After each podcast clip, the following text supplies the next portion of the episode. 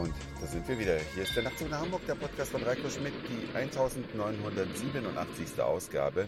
Ich freue mich ganz sehr, dass ihr wieder mit dabei seid und ich freue mich, wie so alle wahrscheinlich in diesem Land, dass so ein bisschen mehr Normalität einkehrt und ich bin gespannt, wie lange das so bleibt. Denn ich habe so viele Menschen gesehen in den letzten Tagen, die teilweise übereinander hingen. Nein, so weit will ich nicht gehen. Aber egal, wo man in Hamburg hinkommt, wir haben traumhaftes Wetter hier. Die Tage, die Sonne scheint, es sind 30 Grad um und bei tagsüber. An den Badeseen stapeln sich die Leute auf den Wiesen, aber abends in der Stadt oder an den Hotspots, so will ich sie mal nennen, da ist es irre. Ein wunderschöner Platz in Hamburg ist sicherlich der Stadtpark. Da kann man einen herrlichen Sonnenuntergang beobachten und das aus dem Biergarten heraus. Und wenn man dann in einen solchen Biergarten reinkommt, wo man am Eingang zwar darauf hingewiesen wird, man solle eine Maske tragen, aber dann an den Tischen, wo normalerweise vier Leute sitzen können, sechs Leute sitzen, weil rasch noch ein paar Stühle herbeigeschafft worden sind und man sich ja sein Bier in der Schlange erstmal selber holen muss, wo die Menschen dicht an dicht stehen, weil die ganze Schlange schlängelt sich quasi durch den gesamten Biergarten man dann beschließt, wieder rauszugehen, sich ein Bier an der Tanke zu holen und sich einfach an einen schönen Brunnen setzt und dann auf das Planetarium, ein wunderschönes Gebäude übrigens, äh, in einem alten Wasserturm untergebracht, hinüberschaut und dann die gesamte große Wiese vor dem Planetarium praktisch nicht zu sehen ist, weil da Mensch an Mensch sitzt, steht, liegt, was auch immer, dann frage ich mich, wie lange bleiben die Inzidenzen noch so niedrig?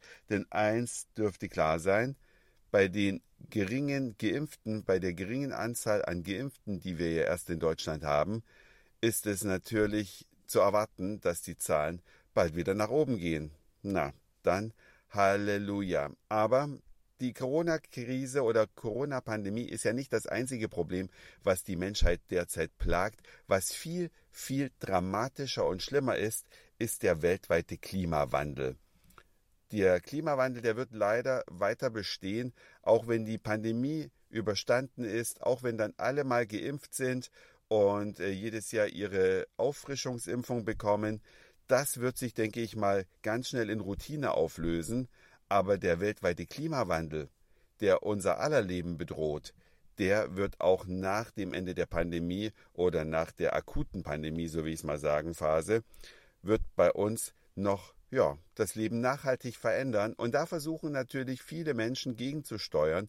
Ähm, nicht so sehr die Menschen wie du und ich, äh, die meisten Bürger und Bürgerinnen oder Mitmenschen oder wie soll man sie bezeichnen, Familie, Freunde und alles, was darüber hinausgeht, alles, was ich beobachte, keiner steckt irgendwo zurück. Alle haben jetzt ihre Urlaubspläne, fliegen irgendwo hin und ich will mich da gar nicht ausnehmen. Ich fliege demnächst auch, wenn das Visum rechtzeitig kommt, äh, in den Urlaub.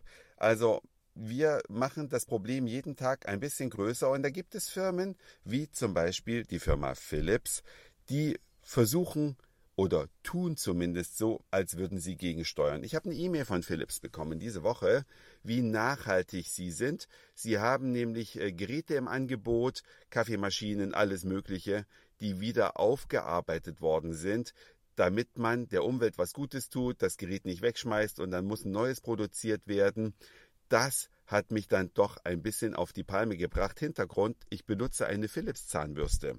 Philips Sony Care, wer sie kennt, äh, das ist eine Ultraschallzahnbürste, mit der man sich elektrisch die Zähne putzen kann. Aus meiner Sicht ein fantastisches Produkt, das Beste, was ich je hatte. Äh, mein Zahnarzt ist begeistert, mein gesamter Freundeskreis putzt mittlerweile damit, weil ich sie alle infiziert habe. Die Zähne fühlen sich so geil an, wenn man dann mit der Zunge nach dem Putzen drüber fährt, merkt man, die Zähne sind sauber, aber diese Geräte haben ein entscheidendes Problem, neben der Tatsache, dass sie sehr teuer sind. Sie halten knapp über zwei Jahre. Ja, gerade ist die Garantie abgelaufen, zack, Gerät kaputt. Also habe ich bei Philips angerufen, das ist jetzt doch schon ein paar Tage länger her, und habe gesagt, hier, meine Zahnbürste ist kaputt, was können wir da machen? Ja, die kann man nicht reparieren. Und äh, man könne aber ja eine neue kaufen. Ich würde jetzt sogar gleich von ihr am Telefon, glaube ich, 10% hat sie mir angeboten bekommen, wenn ich eine neue Zahnbürste kaufe und das Ding kostet ja über 100 Euro. Also 10% macht dann schon was aus. Aber dann dachte ich so, nee, man kann doch nicht jedes Mal, wegschmeißen, neu kaufen, das ist nicht nachhaltig.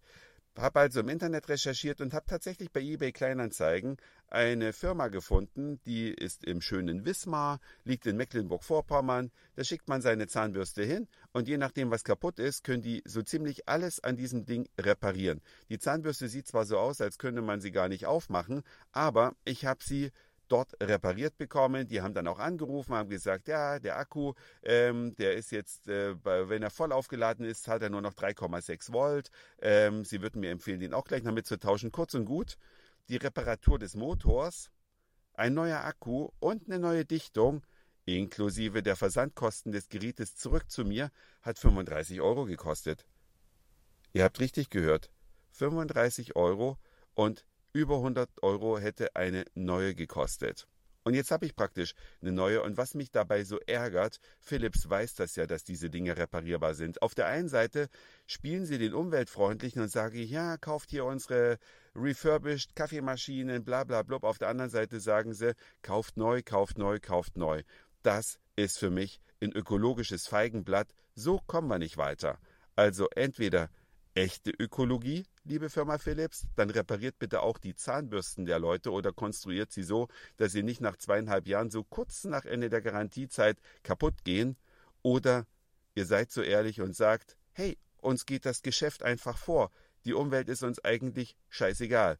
Dann macht aber nicht solche Kampagnen, die in die Irre führen oder die einfach Nebelkerzen sind.